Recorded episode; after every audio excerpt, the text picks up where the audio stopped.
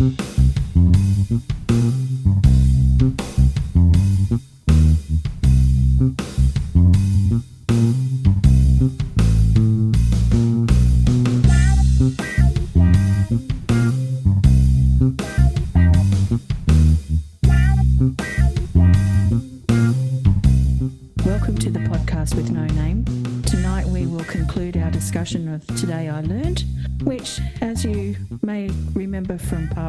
Seems to have drifted off topic somewhat. But hey, we're having a good time. And we'll continue our discussion now.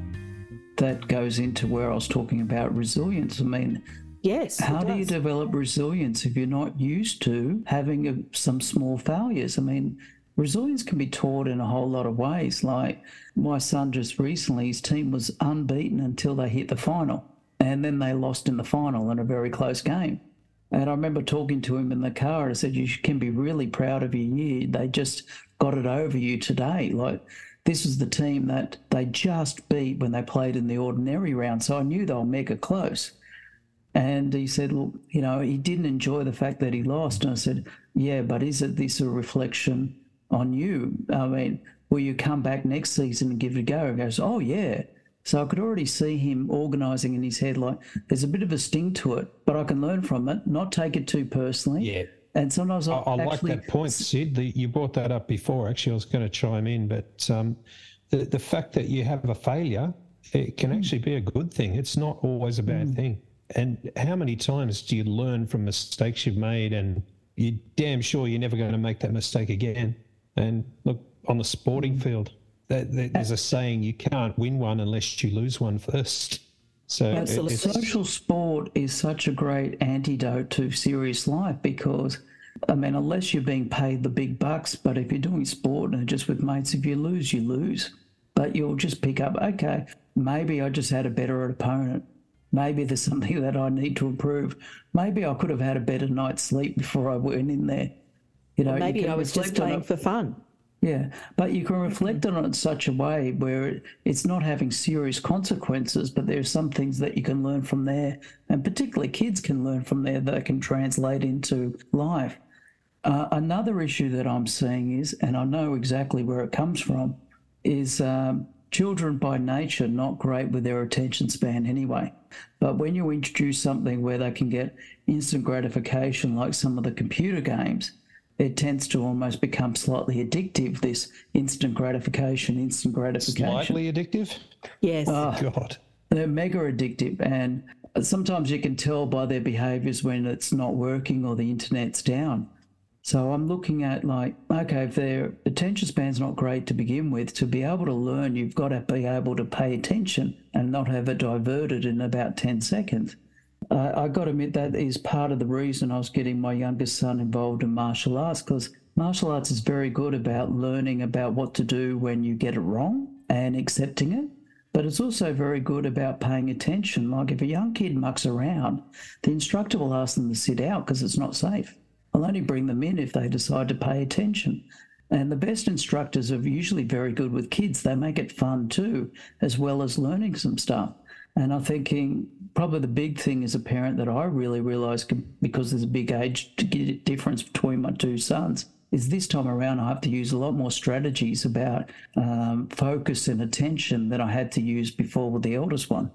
It's a lot more harder work. It's a lot more challenging. Could that be because you're an ancient parent this time round? No, it's um, I, I really do notice the difference. I really do notice that. You know, I've yeah, I've let that one go through the keeper, part pardon the uh, sporting pun, but you notice the difference because with the eldest, I used to have this rule when we went camping. I said, I'll bring my phone just in case of emergencies, and we'll check the weather. But apart from that, you bring games, you bring cards, you bring a book. That's our entertainment. We'll tell stories. And he had to find other ways to amuse himself. Geez, that sounds a bit weird. Other ways to be amused. and uh, I'm just thinking, and also like O- Other how- ways to attain self gratification. Is that what you're saying? yeah, so I mean, I just realised other ways to amuse himself. Yes, he was a teenager at one stage. Uh, now he's made me a grandfather. But, you know, just other skill sets because he enjoyed the, the fire, he enjoyed the storytelling, then he Twice. enjoyed cooking over the fire. You know, and That's he right, had to twice. atten- What did I do? You're a You're grandfather a multiple twice. grandparent. Oh, okay. Yes, I'm a grandparent twice. It's great territory. I can hardly wait until he has a girl, so then you become a grandmother. Good. on- Oh, by the way, the last conversation, he said, "That's enough." He's got two in close range. He said, "I can't do it anymore." And I thought, mate, that's all right. That's all right. Get it over and done with while you're young. Princess, said- is Sid the only one of our friends that is actually a grandparent? Of our close friends, yes, Eddie. There are some of our extended friends, some people we went to high school who are grandparents multiple times Oh, over. yes, yes. I've, But- I've got ex girlfriends that are grandparents. Yes, you do. Yeah, of our close friends that we keep in contact with, yes. But what I was going to say, in partially in defence of you, Sid, where you've got your juxtaposition of being a young parent and an old parent, I hmm. was an old parent first time round. And I honestly think, You weren't That it mega would've- old. sorry, what You Eddie? weren't mega old. It was considered geriatric, my pregnancy. Well, they Really? the Yeah, oh, yeah. undertaker wasn't taking measurements. No, not quite. But I did, whenever I had Wonder Boy out in the pram, I used to get at least three comments a week about my grandson. Oh, yeah, I've had that too. Yeah. Yeah. But what I was going to say is, I think if I had been a younger parent, I would have found it easier because I would have had more confidence. Because when you're younger, you just, you, you are bulletproof. You feel 10 foot tall and bulletproof. You feel that you can do anything. Where the older you get, you, you get, if not experience, but you know of many, many stories from friends and family about their life experiences. You know where things can go wrong. You know how things can go pear shaped. And I think it does chip away at your confidence. Leaving aside the older you get, the more set in your ways you get. And Yeah. I All think that it's a stuff as difference in energy levels as you get older. But Absolutely. Probably the big difference of being a younger parent that I can remember is look, at times it used to be also a very lonely type thing, and you would definitely feel it. Like if you had, um, you're the only one to have a child, and then you get some of your mates who'll be going out. And it's like, you know, you of course had to stay home, look after the young kid, and that kind of thing. And just thinking, oh, I wish they'd have a bit of empathy. Like, I can't do that anymore. or take him to Eddie and Mary Ann's, and they used to do it. Uh, did happen occasionally, but uh, you know that was probably one of the big things that I did notice is that you know you had to forego those type of things because there's a part of me that said it'd be great to go out, and there's part of me that just knew you know you can't do it. It's simple. Life Yeah, has changed. It's a big having kids is not easy. I mean, it's a big part of your life that that changes. I, I, I always say to people, like I've got a 19 year old and I haven't had a full night's sleep for 19 years. hmm It's just it's the reality of being a parent. And you know, if it's not, then you're not doing it right. Yeah. Yeah. It's um, your life changes and it's never going to be the same. That's it. And you never stop being a parent once you are. And the, and the focus changes where you may have been focused on yourself, and then suddenly you become focused on your children. Oh, absolutely. Your focus changes. Yeah. Yeah. I You know, used to- and you were sa- you were saying Sid about how you know you couldn't go out and you couldn't do this and that. You couldn't do it. You can't do it when your kids are little. You can't offload them to friends and relatives all the time. I mean, Eddie and say, me. "He- he- here I'm going to go out. Yeah, I know that. yeah, you just can't do that. But that's a, sa- a sacrifice you have to be prepared to make hmm. because you're a parent. I must say that bit does get easier when you get older. And God love him, Wonder Boy likes the same music I like. So he is rapidly approaching the age where we will be able to go and see bands together. I can hardly wait. In fact, I'm taking him to see an outside gig in September. It's going to be great. So looking forward to it. Please Uh, that way you've taught him very well. There's a lot of manufactured crap that's going around at the moment. Thank you. I used to blast him with the jam when he was in his car seat in the car. Uh, my eldest Yeah, boy I- I- probably. I get what you're saying about the um, the focus changing and everything, but I, I also find that now having kids and and being a bit older, I'm actually thinking more about mortality. I remember being very young and being almost paranoid to think about one day dying, but now it's just it's just something that's going to happen, and you just got to accept that it's going to happen eventually. and you just don't worry about it as much. I think the big difference is I want to feel like, as a parent, that my job's done. I don't want to go before it is has been done. Yeah, I think that, Yeah, that exactly. that's the big thing. And you're Yeah. probably questioning like when is it done? And I was thinking, you know, there's there's usually a degree of independence they get when they get a job that's more career based, when they're moved out of home, when they're starting to settle down into a rock solid relationship. You can actually sense how things are moving on. And I see that with my eldest son. And it's just like with my oldest son, sometimes I, I do say to myself, I do miss it when he was like a teenager and a little kid, but the dynamic is totally different now. Yeah, I'm very Such a aware. mature kid. Yeah, I'm very aware of time passing on, and I've made it my own little policy to try and get all the summer school holidays off every year and spend as much time as I can with Wonder Boy because I know the time will come when he won't want to spend time with me.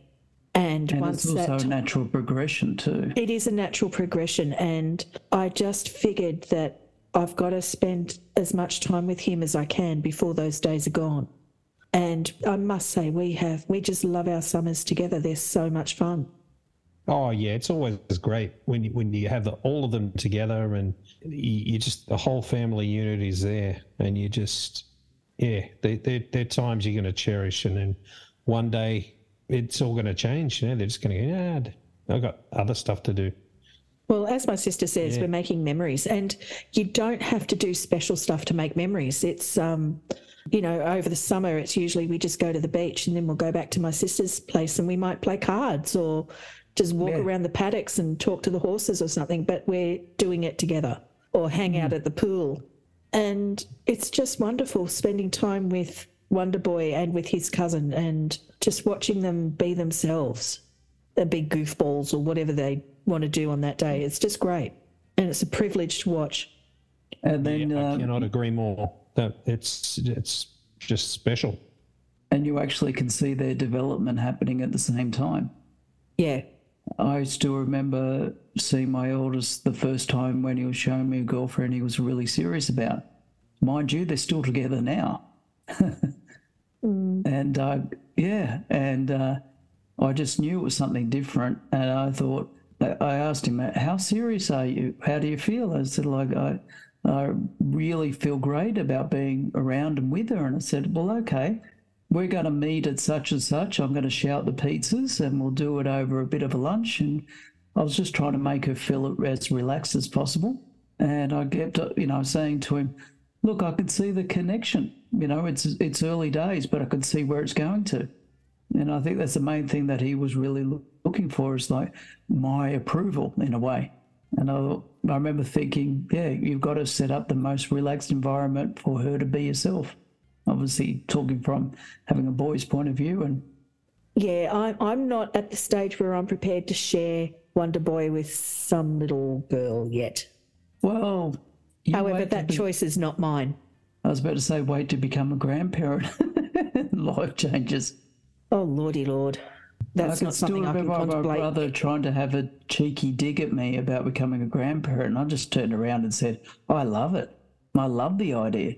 You know, some of the phone calls that I have because he's based in the state are some of the most off the wall conversations with the oldest grandkid you can have because of their wild imagination.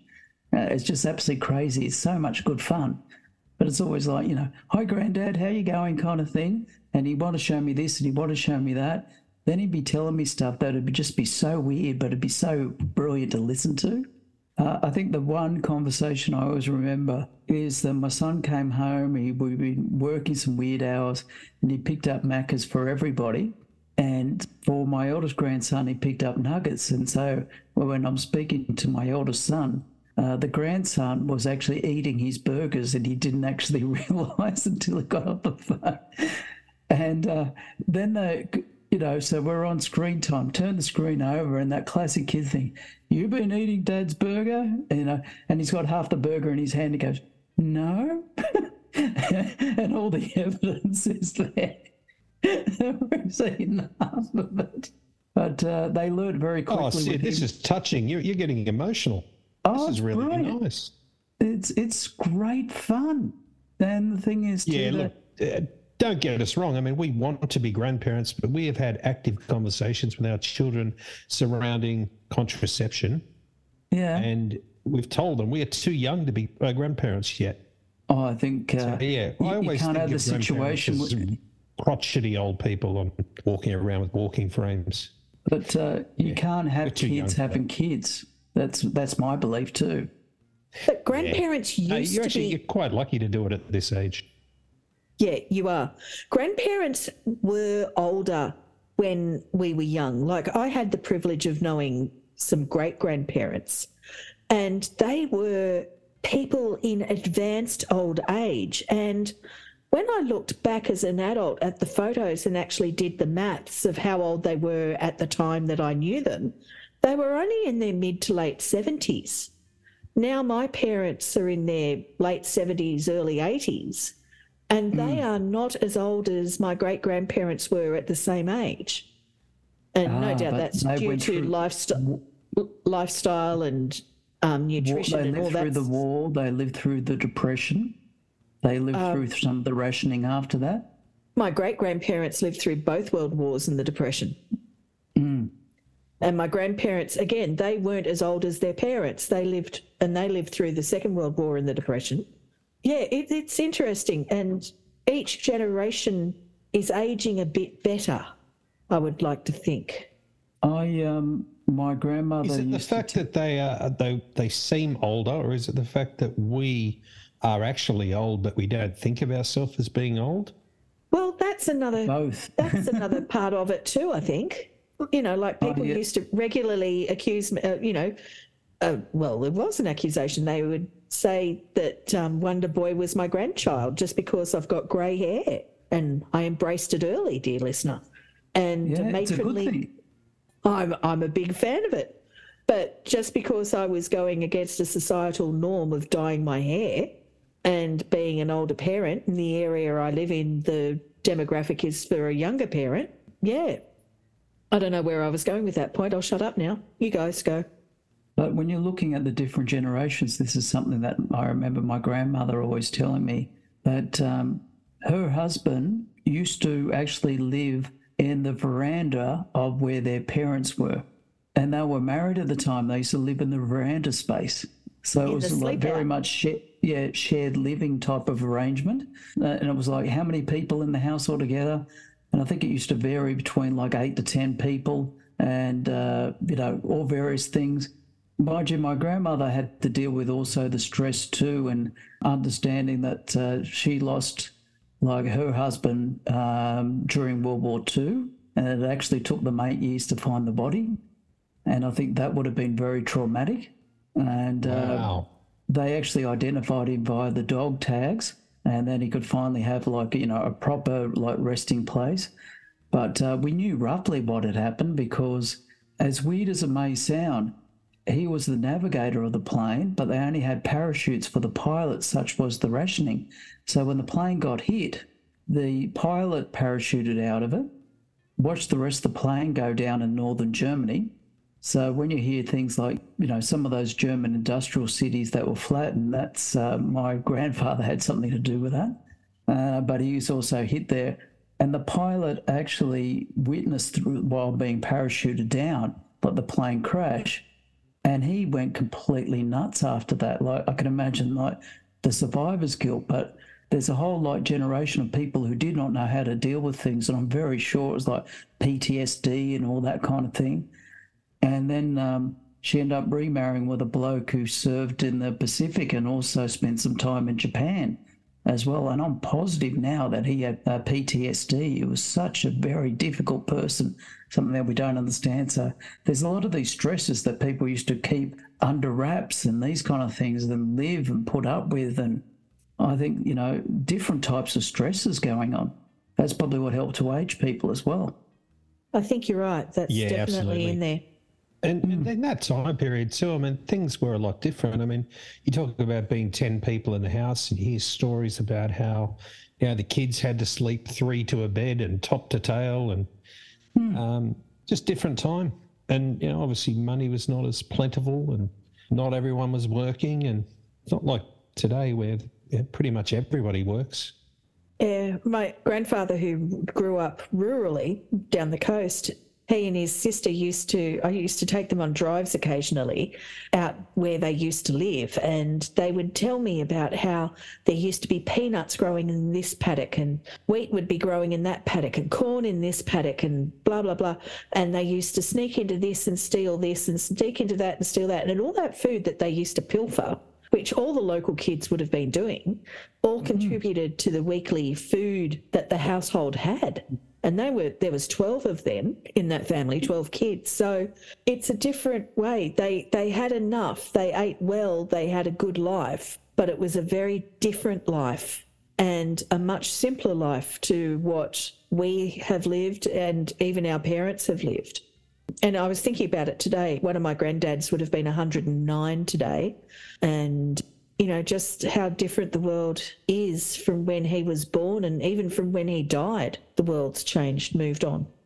I think one of the biggest changes in society structure for, from an Australian point of view is the introduction of the social safety net. And I'm thinking prior to that, you may call it unemployment benefits or the dole, but prior to that, if you had no work, what did you have to rely on?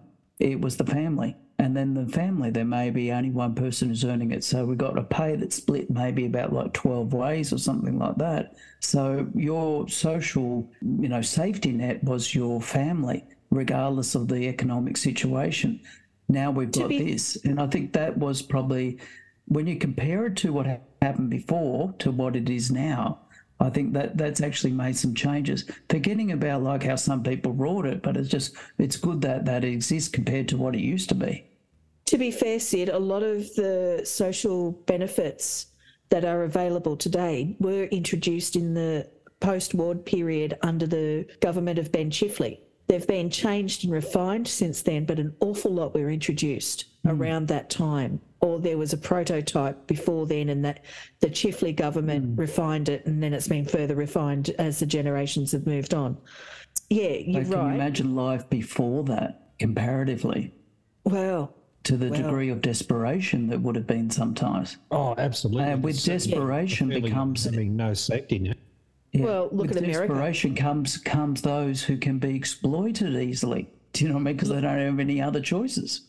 Yeah, look at America.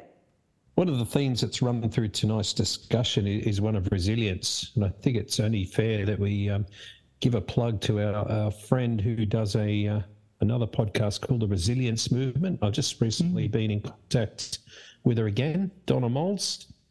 And yes. um, she just put out a couple of new episodes. So, yeah, if you guys get a chance to have a listen, listener, The Resilience Movement, you can find on all of the podcast hosts.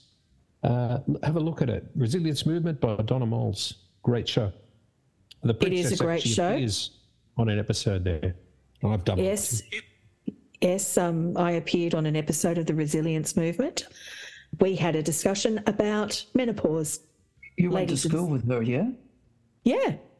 Oh, okay. That's where, yeah, I, I don't know yeah, primary school. A long time, actually. The princess and I went to primary school with her all the way through mm. from kindergarten.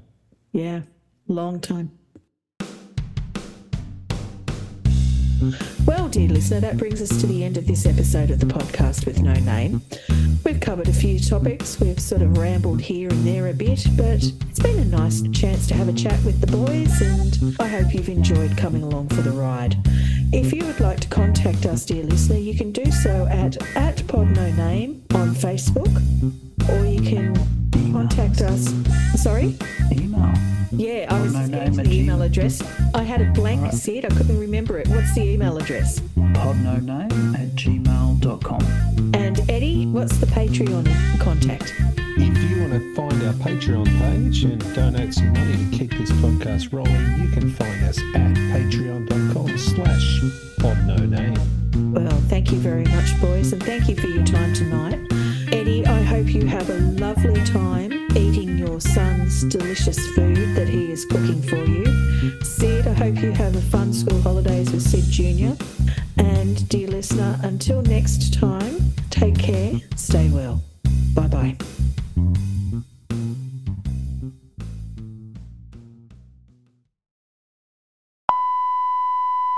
Hey, Sid, when you talk, your microphone's got a bit of a crackly thing happening.